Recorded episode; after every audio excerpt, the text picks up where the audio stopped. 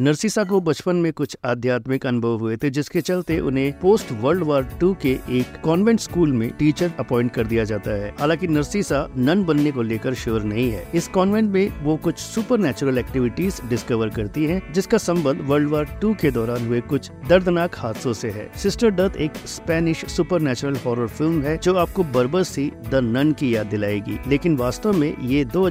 में आई वरोनिका का प्रीक्वल है जिसमे लीड रोल में दिखी है आर्या या बाड़मेर फिल्म जिस एस्पेक्ट रेशियो में शूट हुई है वो उस दौर की फिल्म मेकिंग के अनुरूप भी है और डिजायर इफेक्ट क्रिएट करने में भी सफल हुई है नरसिसा के बचपन के सीन्स जिस ब्लैक एंड व्हाइट फॉर्मेट में दिखाए गए हैं फिल्म मेकर की काबिलियत का परिचय देते हैं कुछ दृश्य डराने में सफल रहे हैं विशेषकर आईबोल्स खाने वाला और जाली के पीछे से झांकती आंखों वाला सूर्य ग्रहण वाला सीन जबरदस्त है हालांकि बिना स्कैरी जम्प कट्स के भी फिल्म कुछ दृश्यों में आपको डराने में सफल रहती है पर टुवर्ड्स द एंड बहुत ही प्रोडिक्टेबल हो जाती है आर्या की शानदार परफॉर्मेंस इस फिल्म को एक अलग ही लेवल दे देती है फिल्म का बीजेम भी यूजुअल हॉरर फिल्म से काफी अलग और हॉन्टिंग है सिस्टर डथ एक ठीक ठाक वन टाइम वॉच है वैसे अभी तक मुझे हॉरर जॉनर में कोई ऐसी फिल्म नहीं मिली जो सही मायनों में डरा सके और कहानी के तौर पर भी सेटिस्फाई कर सके अगर आपको कोई ऐसी फिल्म मिली हो तो कमेंट में लिखकर जरूर बताएं सिस्टर डक को फिल्म की बात की रेटिंग रहेगी थ्री स्टार्स की